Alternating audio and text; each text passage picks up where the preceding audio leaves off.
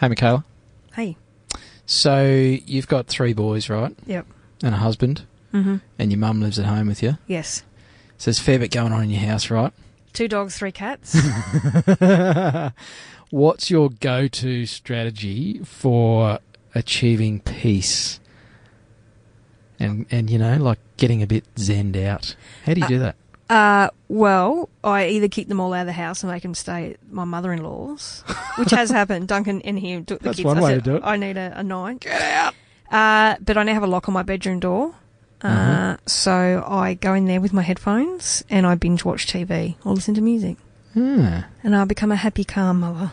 'Cause I can't hear any of the disaster that's going on outside. What's what's the most relaxing TV show for you? Or, or what helps you achieve that state the most? Oh, I like any political drama. Wow, so you watch drama to achieve peace. Yeah. That's a bit I have tried meditating and I find it really irritating. but I know it's good for you and I've got to do it. But There's I not just, enough going on. It's just, oh, I'm used to busy.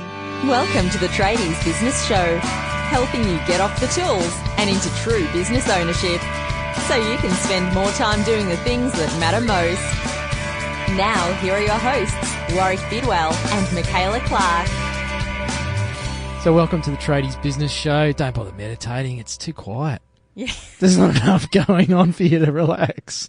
Oh, because they say, you know, get up early and there's so many times that I've, you know, sat on my bed or because I can't do it anywhere in the house because they find me. And so, you know, I put a lock on the door and I had my headphones on. I could still hear them banging on the door at like 6.30 in the morning. I'm like, oh man, this isn't, Wow. this is not working. madhouse. It is, but you know, I'll probably have to get up earlier again or something. I don't know. Four thirty. I think I'm going to get a sign on the door, even though that didn't work on the weekend. I very rarely mop when the kids are home, and uh, I mopped the bathroom and I put a sign on it, a pen and put "Do not Mm-hmm. Do open." enter. You know, like if you want your life, don't open. Yeah, yeah. Husband didn't even see it. Walks in. Straight through. Yeah, Muddy like, boots. Doesn't even work. Dear oh dear. So uh, I, I got another question for you, Michaela. Oh, gee, double banger today. So a little while ago, uh, we did a couple of episodes actually about because you mentioned your pets, about your dog. I haven't. We haven't heard about the dog for a while. well, the dog is still alive. Oh, so you still got the dog? Yeah, the dog is now entrenched in our house because we had to spend five hundred dollars to get it desexed. After I didn't realise I've never had a girl dog before, and I didn't realise that girl dogs um, get periods. right. And uh, so after it um, spotted my house for about a week, Mm-hmm. uh, it was like, "That's it. We're either getting rid of it or we're getting it desexed, and it's never going anywhere. It's staying." Good thing we us." don't do that with our human. Uh, Yeah, I know. So it's been to Sex now, um, and we're still getting training. It still doesn't like the lead. We had to carry it in and out of the vet because it kept hiding under the car. So we had to crawl under the car in the car park. Oh dear.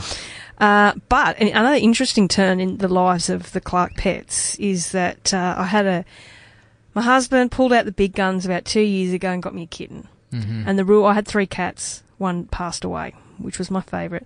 And he said, I will divorce you if you bring home any more cats. You're limited to two, and then when one goes, That's, that's it. it. Like, you're not replenishing them. Yeah, Because right. I've always had a few cats, cause, you know, that mad cat lady. Uh-huh. And uh, so one year he basically ran out of time to get me a um, Christmas present because he hates shopping. So he, on Gumtree, organised to get me a free kitten. Oh, he he went against his own He did. rules. He did. He pulled out the biggest guns He possible. really like well, it was you. free, see, and he didn't have to go to a shop. Can't get So- better than free. Yeah, so it was the most surprise I've ever got for a Christmas present. Was this beautiful little grey and white kitten, and we called it uh, Choppy after Chopper. Right. Uh, we have it, you guys have weird names for your Yeah. pets. and uh, it it was a strange cat. Um, and it uh, nearly died at six weeks because it got a snake in its mouth, but it still survived somehow. We don't know. They get you used to get really attached to one of our other dogs, like, and that's all that we'd do was play with the dog. He ignored us anyway. Choppy disappeared, Right. and we thought, oh well, because we live in a bit of a bush, so Okay. something's got it, or Yeah, yeah. the kids have locked it in the cupboard and it's suffocated or something. so every time we'd move furniture, we were worried we were going to see a cat skeleton or something. And Uh-huh. my husband would often joke, "Oh, look what I found Choppy," and I'd panic. so I was quite devastated because this was the kitten that you know my husband yeah. had got me. Oh, a special gift. yeah, Yes. and we were going through a tough time. So to me, it was like you know the rebirth of stuff. Anyway, Uh-huh. I looked in. The, yeah, it's kitten gone. So haven't had it for a year. Right. And so my stepdaughter, so I'm, Duncan's going, no more, that's it. Like, That's it. Yeah. That was the last cat. yeah, stepdaughter buys me a kitten last Christmas Oh. to replace the kitten that he bought that replaced the cat that we weren't allowed to have anymore. Uh-huh. There, there is a point to this story. Yeah, yeah. And um, so the uh, uh, so jingles because we got it at Christmas. Right. Yeah, and she's very affectionate, goes everywhere with me. She's Mhm. like my baby. Okay. So I'm sitting there the other night, and there I see resurrected from the dead Choppy, who is now two, chasing jingles across the backyard. It's reappeared after a year of missing, chasing Jingles, who was on heat. So its brother is kind of trying to do its sister, and Okay. yeah. So then we had to get that cat desexed as well because I didn't think it would be ready for that yet. It's still my little kitten, I thought, but oh no, it. Uh, I don't know about you and pets, hey? so one week was five hundred dollars for the, the dog, the next week was four hundred dollars for the kitten. Uh, so Have you ever thought about getting like plants? Because I kill pot them, at least I keep most animals alive. Except they run away. Yeah, so the cat that we got rid of and got one to replace it has come back and um, had romance with its, you know, replacement Right. after a year. And now overnight we hear this cat outside. Won't come back to us. Just gone now. It's had its fun and it's so somewhere in the street. Someone else. It's it's being fed by some other well-meaning neighbour. Yeah, and then but night you hear it cry- crying for the little kitten. so no, no, we fixed that problem. Oh dear, the Anyway, that- saga continues yeah, of the so- Clark pets. Yeah, but anyway, wouldn't have it any other way. Uh-huh. So, um, is there? Can we like draw any conclusions from any of that that has any relevance to being a tradie in business? Um, don't marry me because a lot of pet Stay bills. away from Michaela. All the money you make as a tradie goes on uh, yeah, vet yeah, bills. Yeah, if if you're a bloke, stay single. Yeah. uh, anyway, I suppose we could do a bit of a segue into what we're talking about today. What how are we not to be zen. today? I'm an example of how not to be zen in business or something. yeah, don't we, don't you know, create suffering for yourself Yeah. by getting animals. having lots of kids and animals. Uh, yeah, but Anyway. we, we always get rescue ones, so that that's Oh, well, that's doing your bit. I am. Yeah. So. All right, so I'm going to try and segue into today's actual episode, which is uh, we're doing something a little bit different. We're, we're going to do something a bit like your pets, do do things differently.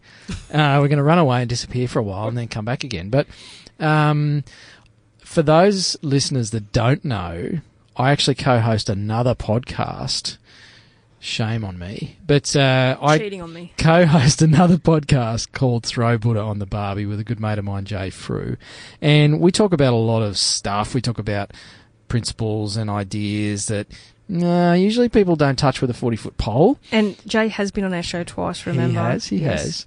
Uh, so um, yeah, Jay and I recorded an episode recently for Throw Buddha on the Barbie where we talked about employer-employee relationships, but from a different perspective than you would think. You know, a businessy podcast would uh, examine them, and, and we looked at, I guess, why there's so much angst between employers and employees, and also how to shift that.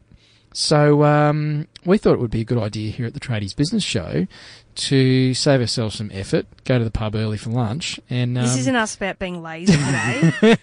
just reuse this is a lesson in else. repurposing content, which every small business should be doing. Absolutely, but um, I felt like Jay and I covered some great points, and I thought, wow, this would be so good to share with our Tradies Business Show listeners that uh, through the wonders of modern technology and editing software, we're going to share it with you in today's episode. Now, a disclaimer is Michaela hasn't heard it. I haven't this heard yet. it. So this is a shit episode, Oh, and I'm going to have to uh, make sure we beep out some of the, the naughty words. oh, okay, because yours is an explicit because rating. that other one has an explicit rating. So, so yeah, if it's not good, blame Warwick. Yeah, but if it's yeah. great, blame me for teaching him how to repurpose. Yeah, yeah, but uh, if you've got employees, um, there's some really good principles in here that, that should help you. And uh, if you're an employee yourself, if you're a tradie, you know, thinking of starting a business, um, this will help you. You know, if you go out there and employ your own tradies for your business. But uh, have a listen and tell us what you think. Well, it's great to be in the studio with you again, Jay. I just love your jokes, mate. Not mine. oh, I love the way you absolve yourself of responsibility for those. They're Doctor Googles. Dr. Google, welcome to Throw Buddha on the Barbie listeners. Great to have you back at the barbecue. We've got a, a sizzle fest today, don't we, Jay? you reckon my jokes are bad? yeah, my grasp of the English language is probably worse, mate. But uh, we're gonna we're going to get a little bit.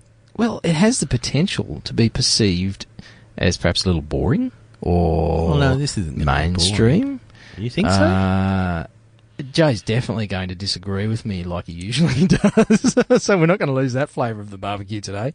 But um, it could be considered a business topic, but we're not going to look at it from a business perspective. But it is something that that definitely causes a lot of people a lot of suffering in the world because most of us have at one time or another or are currently in one of these kind of relationships or these dynamics of employer or employee or both. Can you be both at the same time? You can't, can you? well, I not think really. I, I know Oh, a few could. employers that work the hours of an employee and a bit more. Get paid less though. Yeah, So, that's it. which is probably a cause of their suffering. Yep. Uh, but it, it bears deconstructing, uh, demarinating. We're going to pull a salad apart. I don't know. I can never think of anything really barbecue esque to, uh, which which is quite apart from burlesque. Yeah. But um, I usually stay away from the salad. uh, yeah, no good story started with salad. Yeah. Uh, but employer employee relationships, and what we're going to do is actually uh, adhere to our original ideas for the show, which was some months ago now, of using the uh, Buddhist principles, in particular the Four Noble Truths of Buddhism, to just overlay that over the whole employer employee angst that uh, exists out there in the marketplace. Well, I painted a good picture around the Barbie today, Jay. No. Oh, okay. But anyway, we'll go on. Well, you take the brush and marinade differently. Can you? no, can we were just going to use, uh, you know, like we did in the first episode, is that you have the Four Noble Truths about existence for us, um, and we were going to use those to just discuss, philosophize, bullshit about the employee-employer relation, what people think about that, and how Mm. that can stymie both sides or work well for both sides, and then have a look at the uh, eightfold path, like you know, what is good thinking while you're working and your good attitude, all that sort of stuff. because it it really is something that I have seen just an incredible amount of energy poured into by employers who I tend to have worked with in my recent years um, as a mentor and a coach and advisor, whatever the hell you want to call it. Um, but it, it causes so much frustration and and uh, I don't know. Well, suffering I think is the right word, Jay. Um, Yeah, but there's suffering for both parties, isn't there? Absolutely. And in recent years, I've put more time into when I work with my clients of actually working with their team members or their staff or employees, whatever you want to call them. But um, it's it's kind of hard not to uh, almost take their side Yep. when when I talk to them about it and collude with them and think, oh wow, this this guy really is an asshole to work for. Yeah. no wonder you're so miserable at work and you're not productive and uh, you know you're not implementing the systems that have been put in place in the business and all that stuff that that tends to be symptomatic of just that real grating relationship between the boss and the worker. Yeah. You know, it's it's as old as uh, as I don't know when did this shit start, mate? Was before the industrial uh, age, wasn't it? Like No, I would have thought it started around the industrial age. when people started getting paid. but there's always work. been there's always been the wealthy and the dominant and the because there's there's the whole aspect of control, isn't there, and conformity. Like employers control their employees in in well, the perception is that that's how it plays out that relationship, and, and the the employees that I speak to, uh, yeah. But I've seen many situations where employees are controlling the employer. oh yeah, through you know like. Uh, What's the word I'm looking for? Not espionage. but Espionage. ransom. Crikey. Ransom. We've that's just the word I was gone looking for. 007 barbecue here within ding, ding, five ding, seconds. ding, ding, ding, ding, ding. Uh, but yeah, a lot, a lot of employees end up holding their employers to ransom almost, because the employer gets in this position where they can't do without them. Yeah. Um, they feel like perhaps they can't find another one to replace them, Right. and so there's this real power play and and this to and fro chess game that goes on between these two parties, and it's bloody ridiculous, Yeah. isn't it? But it's all about belief systems again. Okay. Once again. Once again. So explain that, Jay. How what what's Well, you, belief you systems got, got, you- to do with let's say you got two parties then. So let's you know easily go to an employee. You look in Australia, you know, um, laws in Australia around working were all came about because of the union years, which we still uh, are affected by these days. They're not a bad thing. I'm not. I do not have a judgment on this. so I don't, I don't want any You're on your own wharfies coming into my house. But I'm saying, you know, that the, the fair distribution of pay for hours worked and, you know, um, right work is, you know, there were. There was a lot of exploitation uh, of Yeah, but exploitation, there were lots of workers that were, you know, got uh, injured. Yeah, shit work conditions, safety, all that sort of stuff.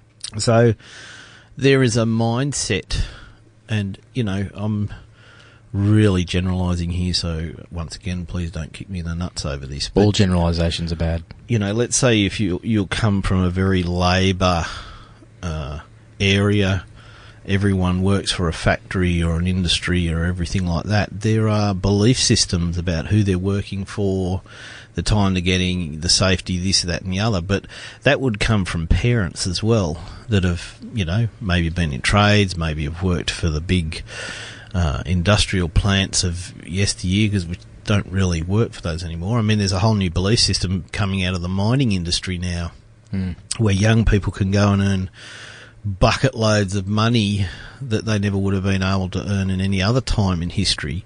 But that's all teetering out now, but there's belief systems with that. So what we're looking at is how someone has grown up in a work environment. So, I mean, I personally, I grew up in an environment where my father owned his own business. Now, it wasn't a massive business, but it was a, a unique uh, niche business in advertising for agricultural stuff. You know, he knew the area as an agronomist, um, and but he had his own business, and he worked really long hours and really hard and did all that sort of thing. Um, but I think most of the time he employed good people. Do you know what I mean? And he valued those people and they were paid appropriately and so forth like that. So I didn't have a lot, but I've in my life history have been, and I'm going to say luckily, been able to experience the full breadth of employer employee relations and been in it myself and been out of it myself, but get to see, you know, I've worked out the back of Blacktown where, you know, you basically hate your employer. You don't want to be there but you go there because you need to earn money. But there's all these belief systems about the employer that's driving the BMW and this and that and the other. and I've gone, you know, um, worked with builders that have labourers that some of them are just absolutely fantastic and some of them are absolute assholes.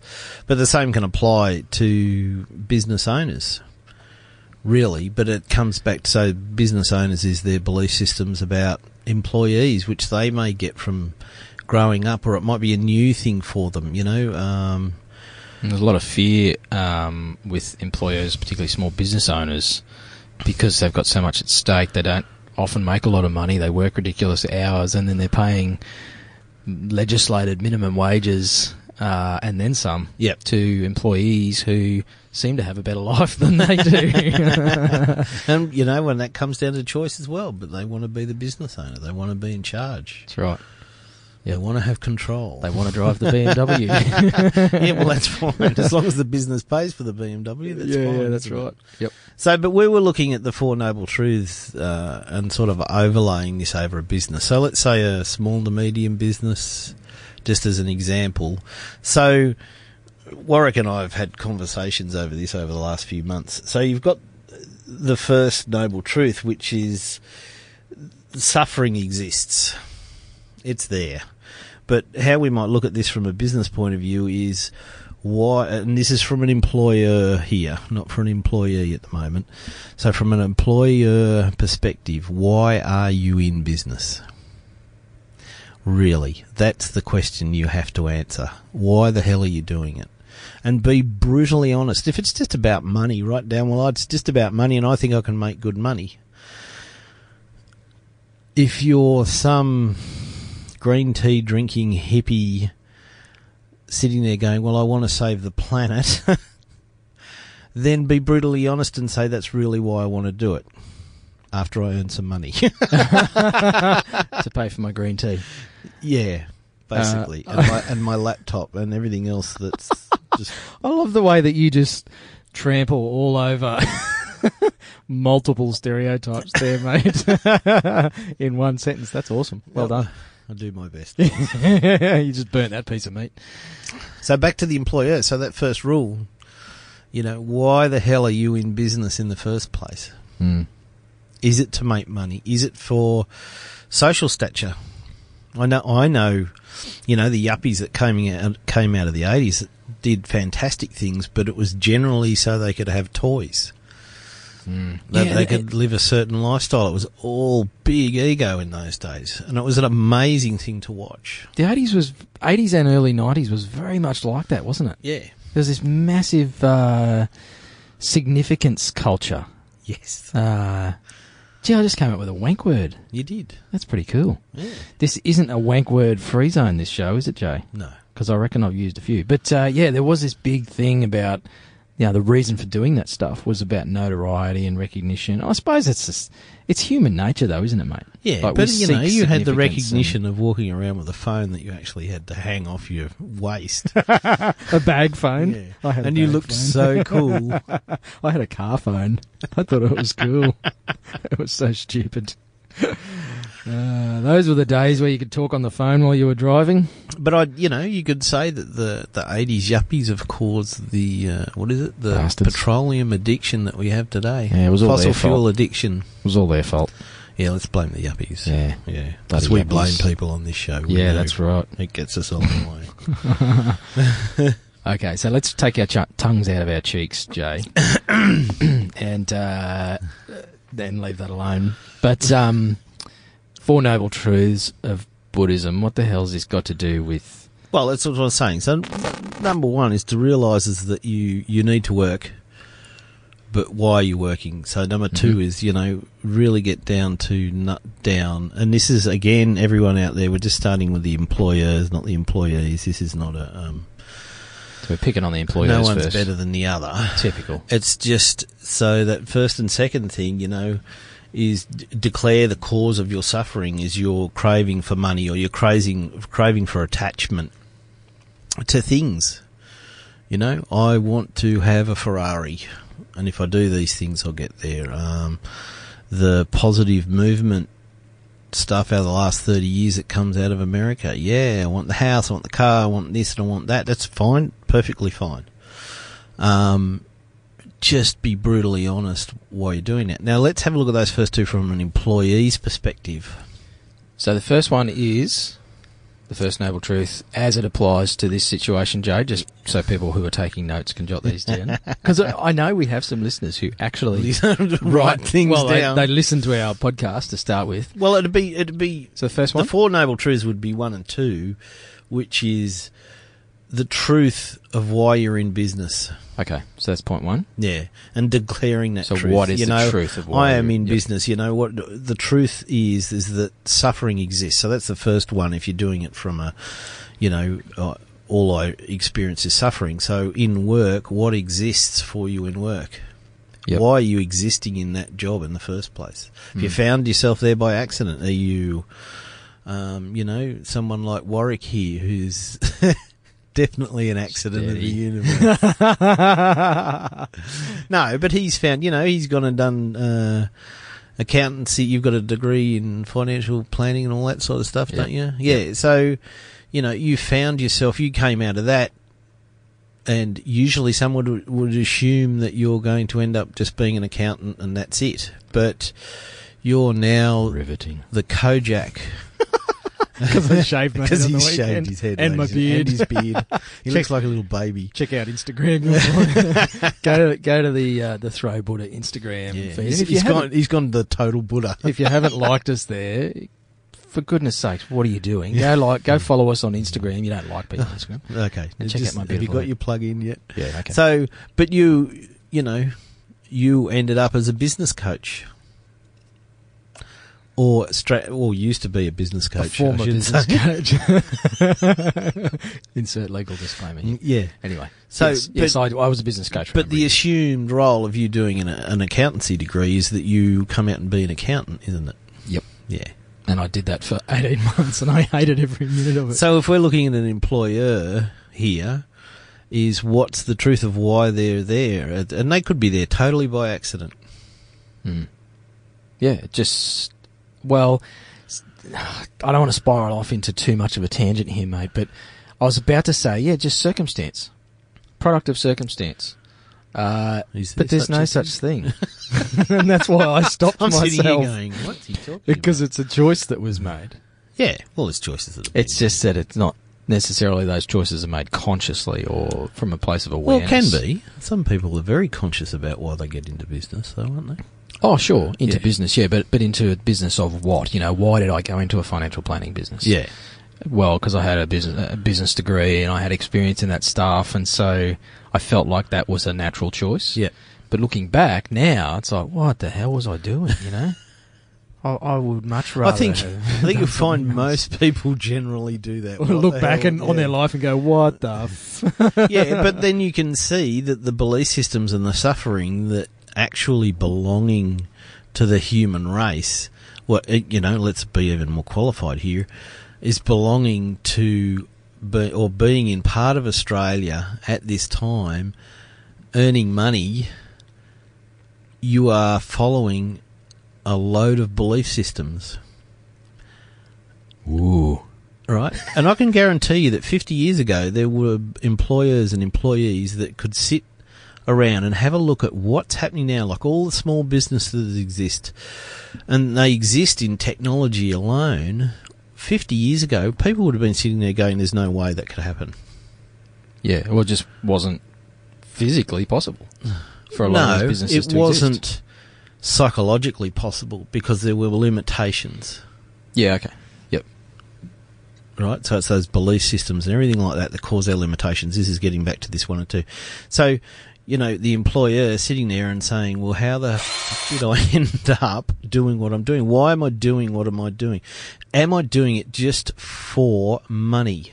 Am I doing it for money so I can experience financial freedom? Am I doing it for money so I can buy material things because I think they make me feel better? Am I doing it for money to have more than the next person because that makes me feel better? I mean, they're all valid reasons why you're doing it. It's just being blatantly honest why you're doing it. So then we get to an employee. Why are you in the job you're in now? Some people are going to be very lucky and just go, yep, I'm in a job I love with an employer I love and we both have a great relationship and I'm in it because I enjoy, you know, um, there's certain people that I know that work healing koalas. Right? And it's the work they want to do and they work for an employer and it's like they're meeting their passion. So there's a whole lot of belief systems that fall out of the way in the employer-employer relationship because they're more focused on healing the bloody koalas. Do you know what I mean? Yeah. Yep. So if you're an employee right now, what's the blatant truth about why you're in the job you're in? And you can be perfectly happy in your job sweeping the streets or emptying garbage bins. Yeah, I've, I've, I don't know. This is probably another tangent, mate. But the whole thing about uh, being happy in your work, work being in inverted commas, whether that's scrubbing dunnies or, you know, removing brain tumours, um, we can still find joy in our work no matter what it is. Yes. But I, whatever the reason is, and I'm sure you have a better answer than I will for this, mate, is is people who are scrubbing dunnies and you know filling potholes in the roads and emptying garbage bins. There's there's a perception that those jobs are shit and that they would get more fulfillment if they were healing koalas or removing brain tumours. Yeah, but that comes down to individual. But the reality Passions, is is that it's got nothing to do with that. I, I used to have this uh, debate, discussion Yep. with um, my ex-wife about accounting. Right. She did it her whole life. Left school, went to university, accounting degree, into accounting, did it for 20 years um, after school, and got to the stage where absolutely hated it, and and just refuses to do it because she cannot connect that work with her spiritual work, if you like. You know, Right. that- she just cannot get any joy or fulfillment or anything from it. Um, and yet, there's aspects of, of the work that I do that, that shit me to tears. But overall, I feel that it is actually my work of, of guiding people, coaching people, you know, bringing awareness to them. Even though it's through the business plane, Right. it's still there's fulfillment in there. Yeah. And I guess I I see that a lot of people just miss the opportunity for that. They're chasing a better job or a better life or a better business to. And Well, that's that's another thing. Then is it all a chasing because they think there's something better on the other side? Yeah, so I've taken us from one barbecue to the one three blocks down. you don't even know where I went with that. I but- reckon there's a couple of listeners there that burst out laughing when I when I even had the thing like, where the f- is he going? You're welcome. uh, and we're back. So, uh, welcome to Throw Buddha on the Barbie. anyway, so the second one, Jay, second Noble truth. no, no, no. We did we did one and two. One and Okay. two is in that truth and that Yeah, declaring. one is what it declaring why am I doing this. The second is No, one is one is realizing that what you're doing, and number two is declaring it. Right. Isn't it? Really, it's. I think they come together. It's like, why am I here, Mhm. doing what I'm doing? okay. So now going back to the Four Noble Truths, what it says here is we know the cessation of suffering is possible, and this is called nirvana. There is a path that leads to the ending. This is the essential truth that there is peace of mind. So there, in your workplace, whether you're an employer or an employee, there is a path to a peace of mind within what you're doing and how you're thinking. Because if you're an employer, if you sit down and had a good look at your belief systems that you've got over, you can help me out here, Warwick. Ooh, that's a bit formal. I'm worried. Come on, What smartass. what would some of your employers say? You know, as you can see it as an ingrained belief system about their employees. What would they say about their employees? Yeah, do I? I always That- uh, employ oh. the wrong person. Or You can't get good staff. can't get Um, good stuff. They don't do what they're told. They, you know, they don't know how good they've got it. Right. Uh, Okay, so this is good. This is all. So this is an employer sitting down, saying and looking at what they're saying and finding within those things, those belief systems, having a look at them, and then there's a path to a f- peace of mind by having a look at those things that they're saying because they're only mental constructs, they're belief systems that they they constantly have conditionally. Um, oh God, I've lost the word here. believed. No, they see it all the time in front of their face, so it reinforces that conditioning in their mind that I can't get good people. Yeah.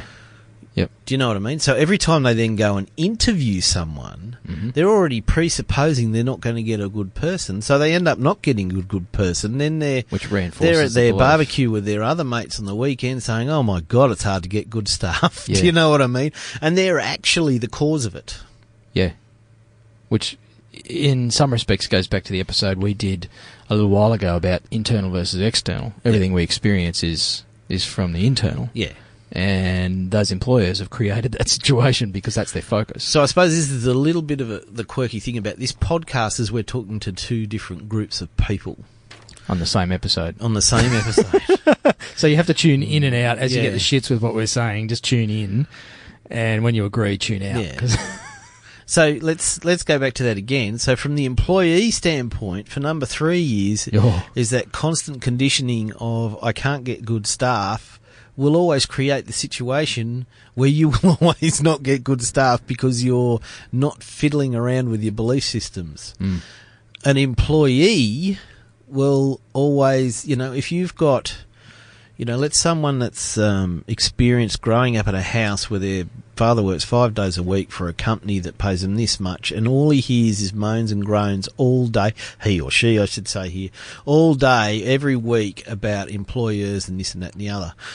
Now, he'll go into a job and he'll be carrying some of that stuff with him, and it's like, you know, and, you know, first job, let's say he gets a job with a you know similar industry to his father's and everything A like biscuit that. Biscuit factory. A biscuit factory.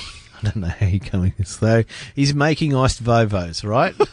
Do they even sell those anymore? I don't know. I think someone tried to get rid of them and there was an uproar. Oh, okay. Um, he's making iced Vovos in the factory that his father made iced Vovos, but his father's gone. He's been promoted up to Nice biscuits or something like that. he gets to make the Tim Tams Tim now. Tams, right? He's on the high level stuff. I hope no one's listening that actually works in the biscuit factory Right. making Tim Tams. But there are belief systems. He'll go into that workplace and actually work with people that'll all hold the same belief systems that, oh, you know, they never pay us enough and they never do this and they Yeah, never do that. You know, yeah, Yep. bastards. So therefore, they're creating a mental workforce as an employee that they'll experience that stuff. Can I jump in, Jay? Yeah, jump away. Okay, If you're leading us off on another tangent, you can Shut up.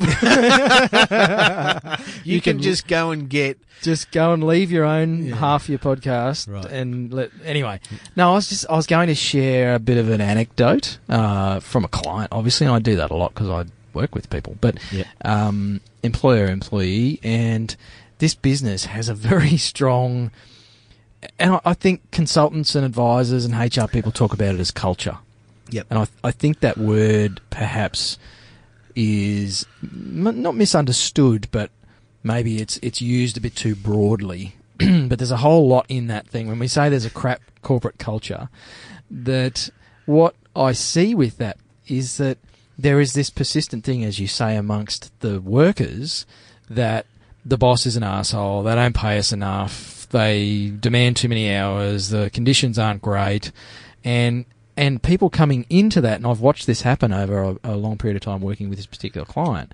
New employees come into that smiling and positive, and they, you know, they're excited about their new job, and within about two or three weeks, everybody else has beaten that out of them, and they're walking around with the same miserable outlook on the place, and the employer is just at a loss as to how the freaking hell do we get good people. And it's like you keep getting good people, but the rest of your people keep turning them into the lowest common denominator, which is everyone's got the shits with you because you're not leading them. You're micromanaging and you're getting the shits about stuff. And he pays really well, but nobody gives a shit about that because they just don't like being at work. yeah.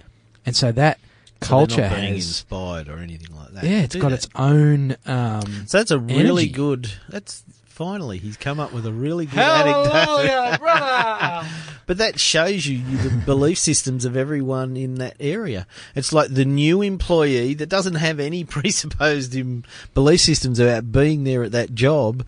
You've got the employer and the current employees, and everyone is following a certain blueprint to get everyone in place.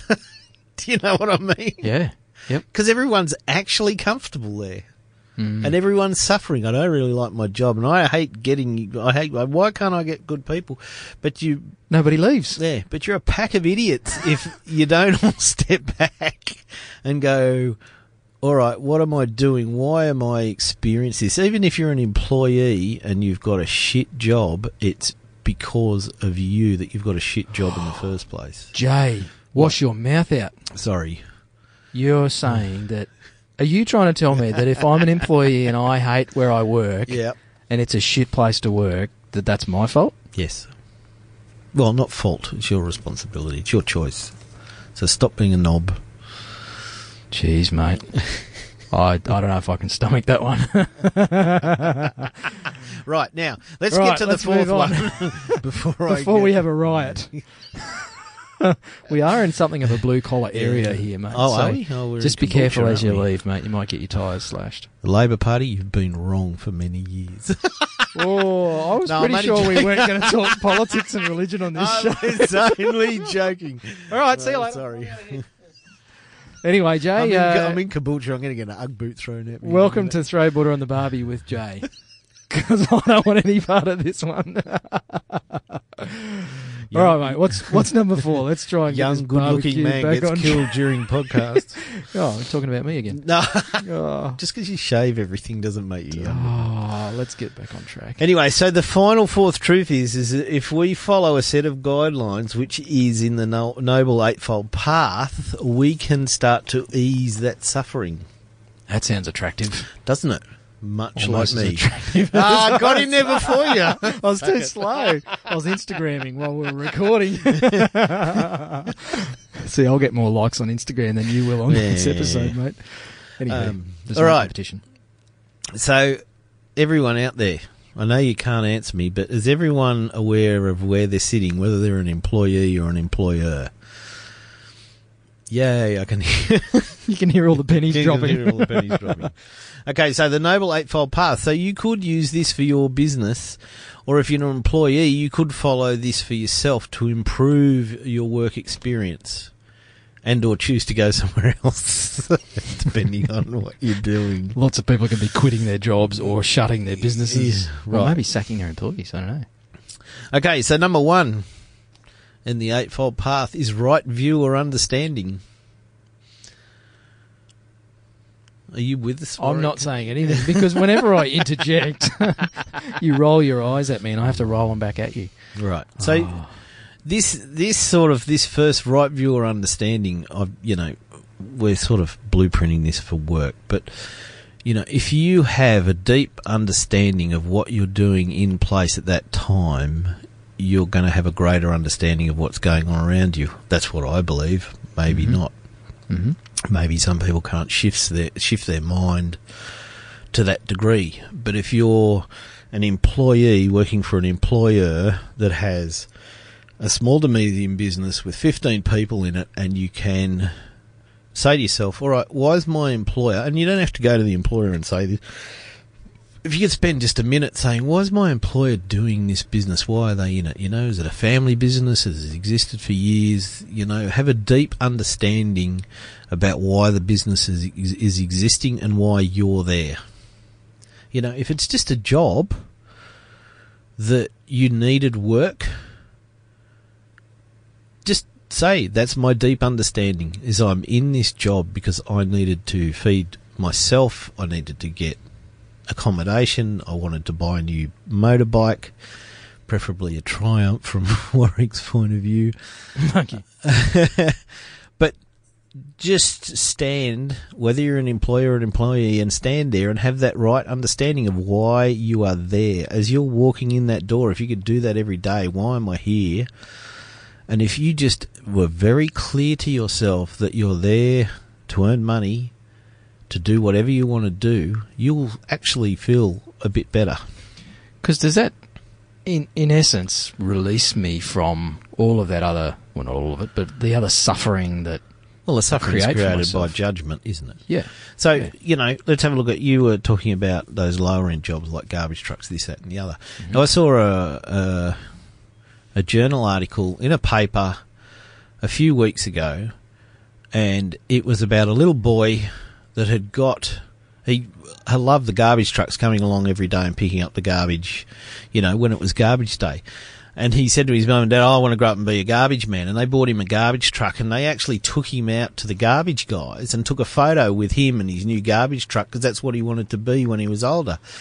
So the funny thing is that child has absolutely no belief systems that tell him that that's like a lower, conceived as a lower end job that only shitheads do. Yeah. You know what I mean? And he's going to get to a point where someone's going to say that to him, and he's going to go, "Oh, What are you talking about? what are you talking about? It's the best thing in the world." So his belief system, if he carried that every day for the rest of his life, he would be the happiest garbage contractor in the world, because no one has said to him it's a shit job. Yeah, because there there really is this. Um, well, it's been created by the masses, I suppose, but it's just people that have created it. Is there's this hierarchy of work and what's considered um, more valuable versus less valuable in some ways, or, or more true. desirable versus less desirable. Yep. You know, I used the examples before about brain surgeons and all that sort of stuff. I know more or less worthy or valuable than a garbologist or a, you know, a dunny scrubber or a pothole filler Right. because we actually none of us can live without any of them. So the right view or understanding for all of this, whether you're an employer or an employee, whether you're a brain surgeon or a garbage truck contractor, is that it doesn't matter as long as you have an understanding of what you're doing. Not sitting there going, oh, that brain surgeon, he's a wanker because he's driving a BMW and people are paying him this, that, and the other to save lives. You know, hey, however that system works, Because that's that's just as bad, bad, just as fraught with danger as the. well, it is for the person. Yeah, it's, it making is for the the, person making the judgment. So, Yeah. and that's what we're talking about here. So, we're trying to ease the suffering of an employee. Is from the get go have a right understanding of why you're walking in the doors of the office in the first place. Yeah. You know, and because that's your choice. yeah.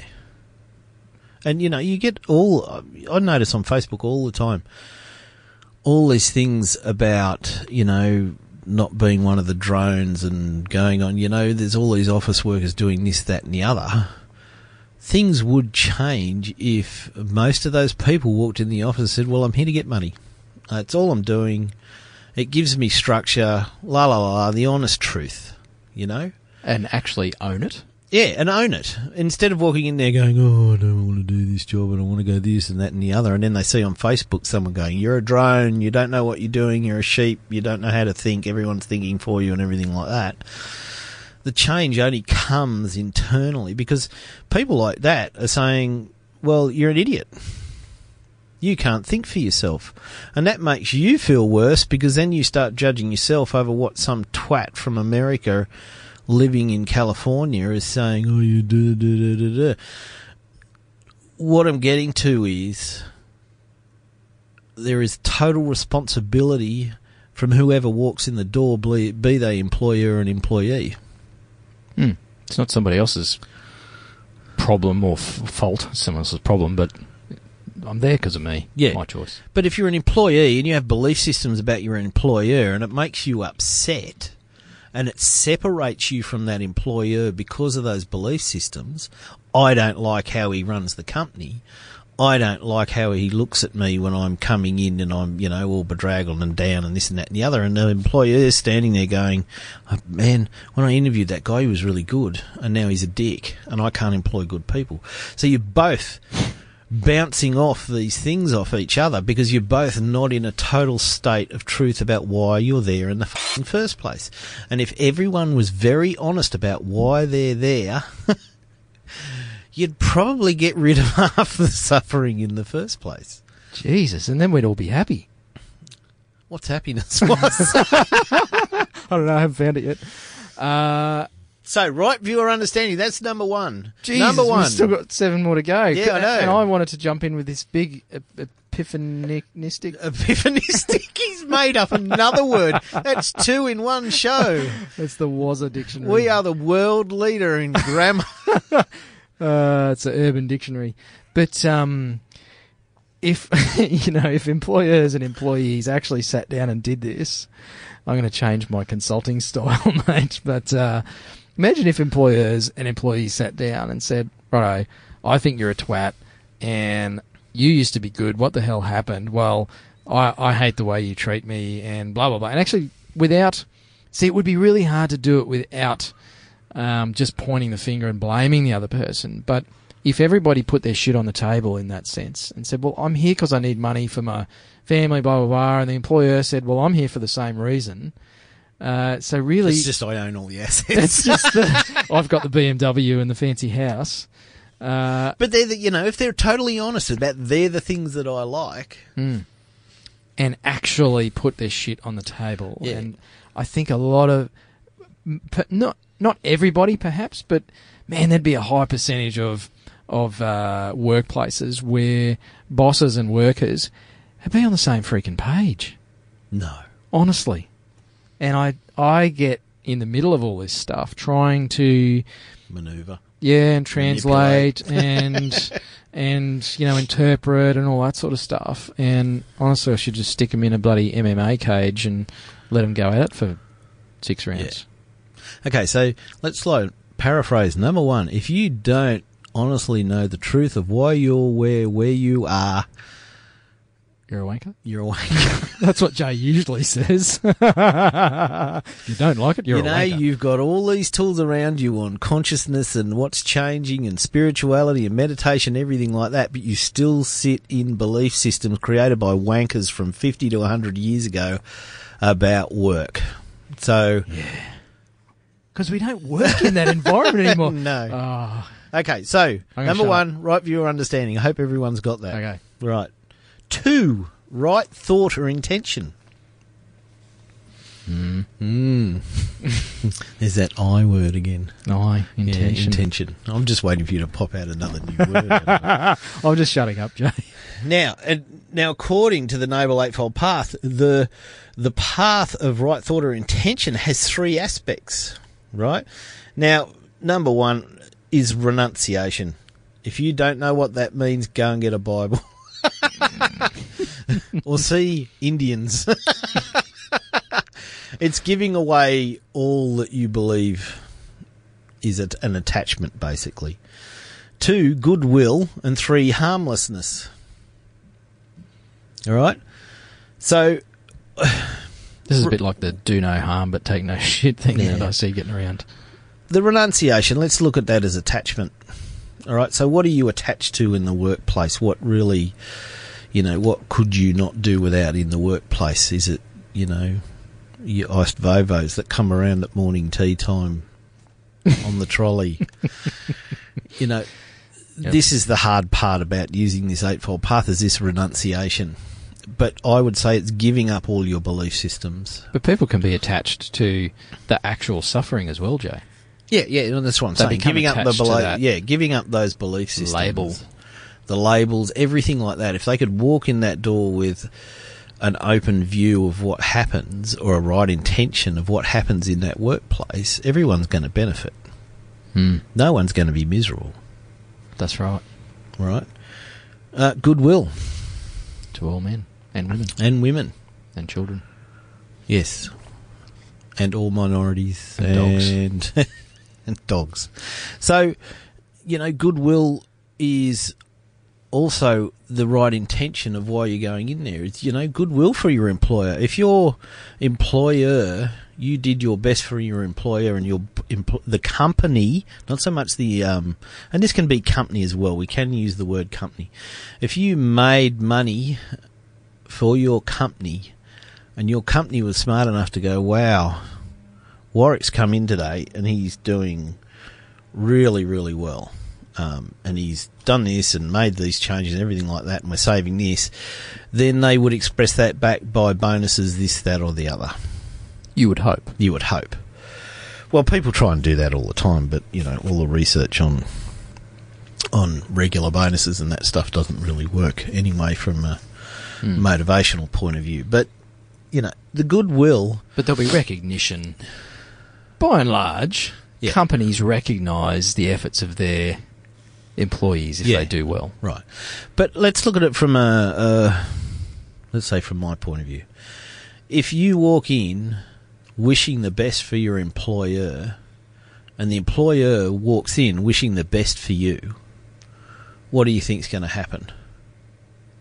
Well, I know it's and you both work well, exactly. so you both got goodwill towards each other. You're not sitting there saying. So your renunci your re- number one, your renunciation is that I drop the belief system that I only employ bad people. Yep. Then you've got you always are supporting your employees psychologically, mentally, whatever. You know, you're so you know, you've just got good thoughts for them. Everyone's adding to the equation rather than Yeah, and Subtracting. Uh, yeah, and instead Taking. of breaking down those old stereotypes of the belief systems of Yeah. who you are. Yep. So the third one let me read here, is harmlessness, right? Now, harmlessness is lack of violence. the Buddhists are usually good at this, unless you're like those extreme Buddhists that I hear about. That, The extreme Buddhists. yeah, apparently there's some extreme Buddhists somewhere. Right. Um, I'm sure there's extreme everything. yeah, they probably kill ants. Yeah, deliberately. oh dear. So anyway, so you know, if we're looking at it from you know this right thought or intention, this concerns those thoughts and plans arising from a right world view, right? Right. So if you could go into the workplace with a right world view from both sides of the equation, When you say right world view, Jay, just uh, unpack that a little bit, please. I don't know. Depends if I'm talking to ISIS members or not. You're on fire today, mate. Yeah, sorry. So far, we've anyway right world view. well, so, that's- uh, look at it from a business though. Mhm. yeah, in the context that we're talking. Yeah, if you've got a right worldview, you know, okay, let's start with a wrong worldview. Let's go in there and we're being a miserable bastard to our employer and we're affecting the business because of that. The employer struggles the whole time and then at the end the business folds. Mm-hmm. Because everyone is in there with the wrong world view of why the business is there and what's, you know, everyone's looking at everyone else going, it's your fault while we're in this position. Yep. Right? Right. business folds.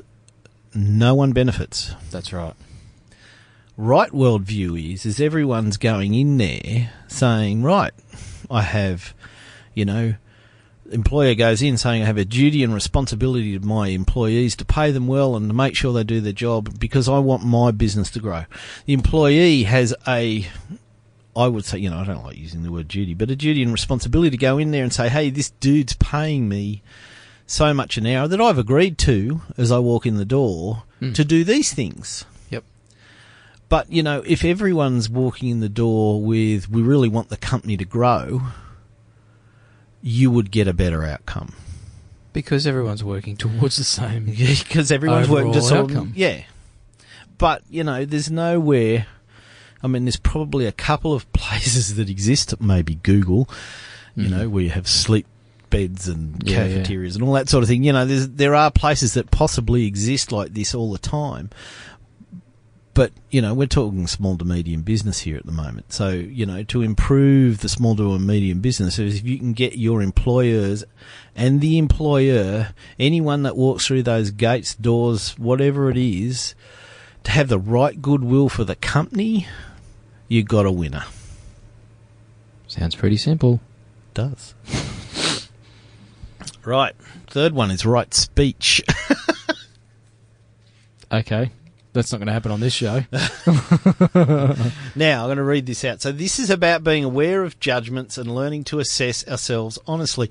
So, I'd say we've already answered those in, you know, the first and second noble truths, you know, uh, the right view or understanding is, you know, just assessing all the time, you know, if I've got a grievance, wh- why have I got the grievance and how did it come from me? Yep. Why am I experiencing this thing right now? Yep. You know, It's a little bit related to the last chat we had with Jane Jordan about the questions we ask. yes. So that that self talk, self language. Yeah, but what are you voicing? You know, you could be right. going home and moaning to your wife. You know, oh God, I'm so tired of Barry. He comes home every day complaining about his bloody job. Yep. You know, so not only does that right, that right and or wrong speech affect people at work, it affects affects people at home as well. Yep. Which You what I reflects mean. back to us as well. Yeah. So this is, you know, and from a Buddhist perspective, perspective, this is where we begin to develop compassion. Is learning to assess ourselves honestly. This is basically what this whole thing is about this morning. Mm. Is employers and employees assessing themselves honestly Yep. for the goodwill of the company Mm. or the goodwill of the employee, Mm-hmm. so that he's earning a good wage and he's happy and he's content. You know. Mm-hmm. There's no limitations. Okay, the fourth one is right action. Well, you mean doing the right things? Yes. You mean I got to do something? yes. Yep. So it's about behaving in a way that will not hurt anyone. So take this to the workplace. You know, what if you assessed yourself honestly, what do you do that hurts people within the company? Mm. Cost them money, cost them suffering, like, you know, things that are said, working slower, so it puts pressure on a co worker Yep. because they have to pick up the slack, all that sort of stuff. That's it. Yep. Yep. So, just what are the right actions within your role as an employer and your role as an employee? Right, now five is right livelihood. Now, this has got making a living in an ethical way.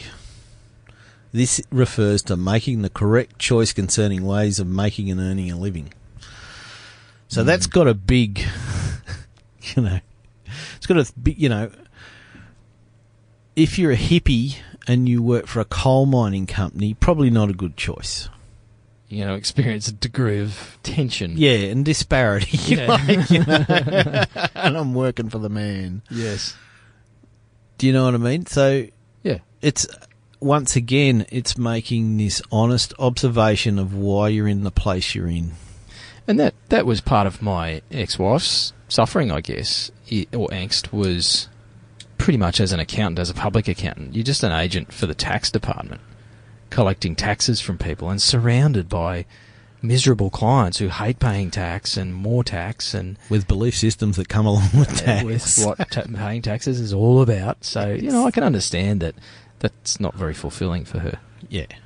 But, you know, if you're totally honest with yourself and found yourself in a business that wasn't meeting some of your ethical and moral judgments about the world, which don't exist anyway, have a listen to some of our earlier podcasts, Yep. then don't be there. Hmm, and that's what she's chosen. Yeah. So, but it's making that honest appraisal as well, because that would help the employer and it would help you. It's like, I really don't want to be here because it's not meeting how I see the world. Hmm. Again, goes back to owning that choice. Yes. Okay, Right. cool. Right effort is the sixth one. So is this the difference between patience But and you're gonna- laziness, you- Jay? You're, yeah, you're gonna you're, you're gonna like this sentence, and some employers are not gonna like this sentence either. Include the way of not trying too hard. so uh, yeah, if your employees uh, use that one against you, employers, it's not our fault. no, but this is the fine work that is enabled by inner harmony and balance. But do you know with that one? Uh, so I'm I'm a bit of a Tim Ferriss four hour workweek fan. Yes. And I've been on a uh, a crusade of late since reading the book The One Thing by Gary Keller, I think it is. Yep. And they're, they're just two authors that pretty much espouse the same principle of you actually shouldn't have to work hard. If you're working hard, as in, you know, forcing and busting your gut, you're not doing it right. No. It should actually flow and you need to have time for meditation and family and all that stuff. I Yeah. mean, Well, it's balance, isn't it? Yeah. It's the work-life balance. which is bullshit because there is no there is no balance point. It's it's more about a um, a pathway. Yeah.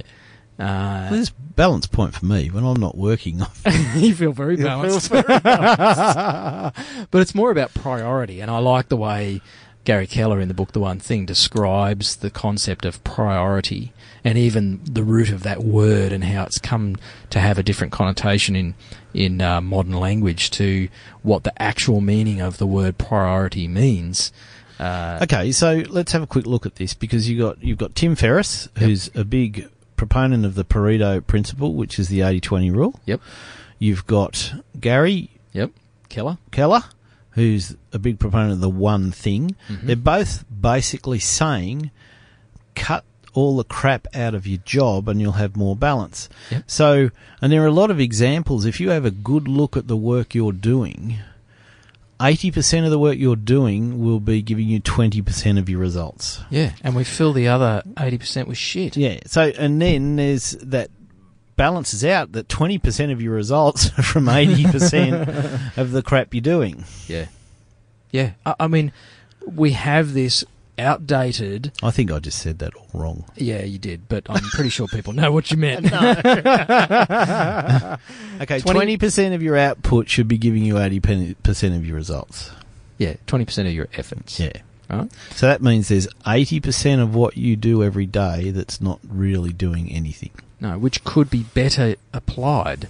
And it doesn't necessarily mean you sit on the on your ass and stare at the wall because, well, I'm not going to do the other stuff because it's worthless. But that goes across to that whole concept of priority. Is you could choose then another priority and apply effort to that. Now that could be, if we go back to those other principles, Jay, doing something else for the good of the company, which really is going to be for the good of the whole Yeah. sound like bloody communists uh, or socialists.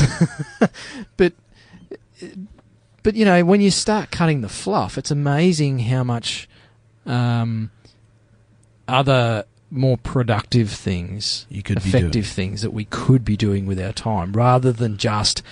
Uh, mindlessly filling up eight to ten hours a day with work in inverted commas, because Yeah, perceived work. yeah, because there's a there's a concept that being busy is being productive, and that's a load of horseshit. Yeah, so an employer and an employee could sit down and have that right view or understanding, and the employer going to say, look, this business is here, it exists to make me lots of money, and we're not doing that at the moment. Yep.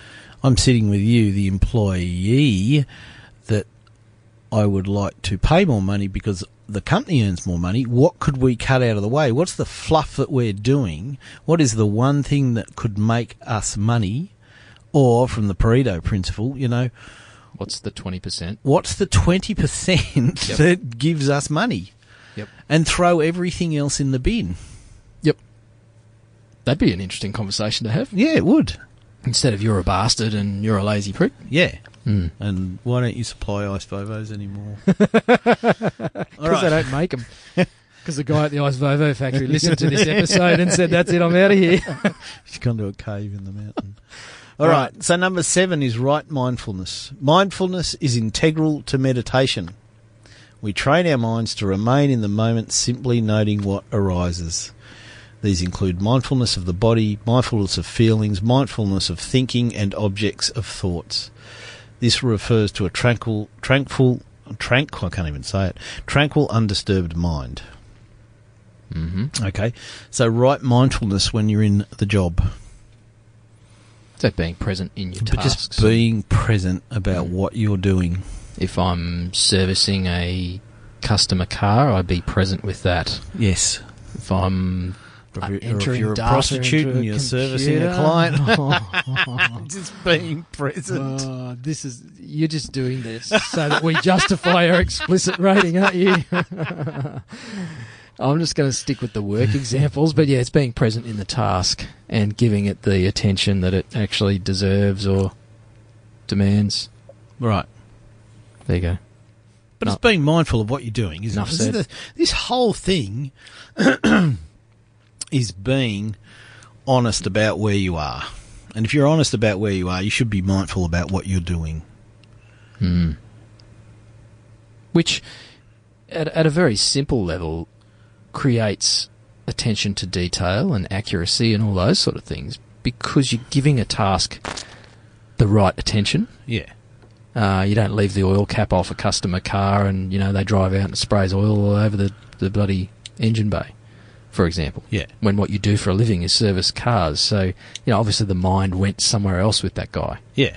He wasn't paying attention to what he was doing. Because he wasn't mindful. He was thinking about his wife. He was thinking about the weekend or the fact that his boss is an ass. Yeah, or, and he wasn't being paid enough money, and he Yep. wanted an advance, and this and that and the other. You know, it's like the, the the thousand of things that could flow through that mind. Let's like Yeah. someone, you know, someone in a uh, what do you call those things?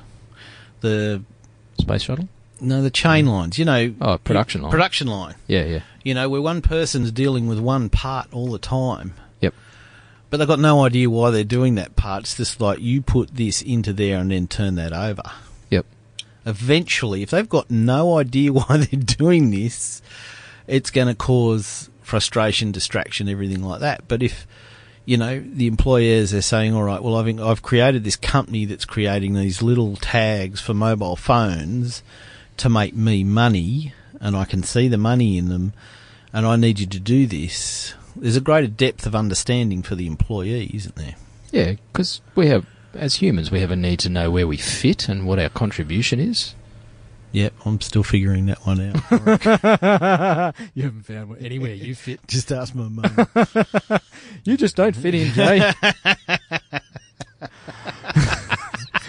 Maybe you should shave your head like me. yeah. Oh, that's probably not a good thing to do.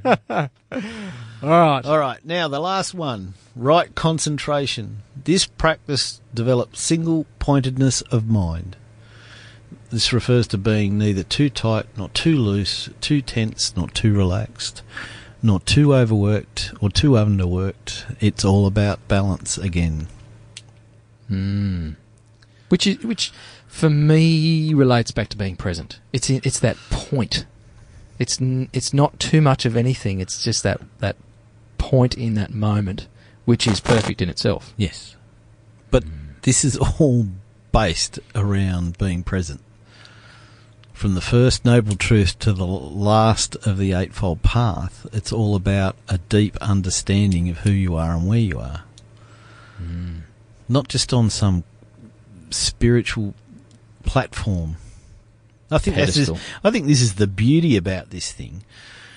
There's no religion. There's no. It's just looking at the deep honesty of who you are and where you are. You know, if you're um, a refugee that's fleeing because of religious persecution or this or that or the other, and you had a deep understanding of what was going on in that moment, you would probably have a lot less stress. There's probably people that would argue with me about that. I'm pretty sure there is. I'm not necessarily disagreeing with you, Jay. No, I'm just not publicly saying anything about it. I'm being vanilla. I swore I wouldn't be vanilla anymore. yeah, well, Uh, it, it's it really is the fullest application of that principle, though, of being truly present. yeah, That there, it's almost like there, there can be no suffering if Oh, I am listen. truly present. there you go, boom. You've just answered most people's questions. Mm. So instead of chasing the opposite of suffering, the pursuit is actually living absolutely in the present moment. Yeah. which is which is I have read a bit of Eckhart Tolle stuff, but you know, broadly speaking, that's the his teachings. Oh, yeah, they're all saying the same thing. We're all one. he loves doing that. All right, so uh, employers and employees can all have you know a big hug and um, a high five and start working together. As long as they're completely honest with each other. Yeah, transparent. Yeah. Hmm, Total okay. transparency about why everything exists. yeah, You know, if you're in a company that wants to make money, yet you promote it as I'm saving the planet, you're a knob. because you're not declaring your actual. You're not declaring the actual understanding of what you're doing. Hmm. If you said, I want to make money by helping the planet, that's a totally different thing.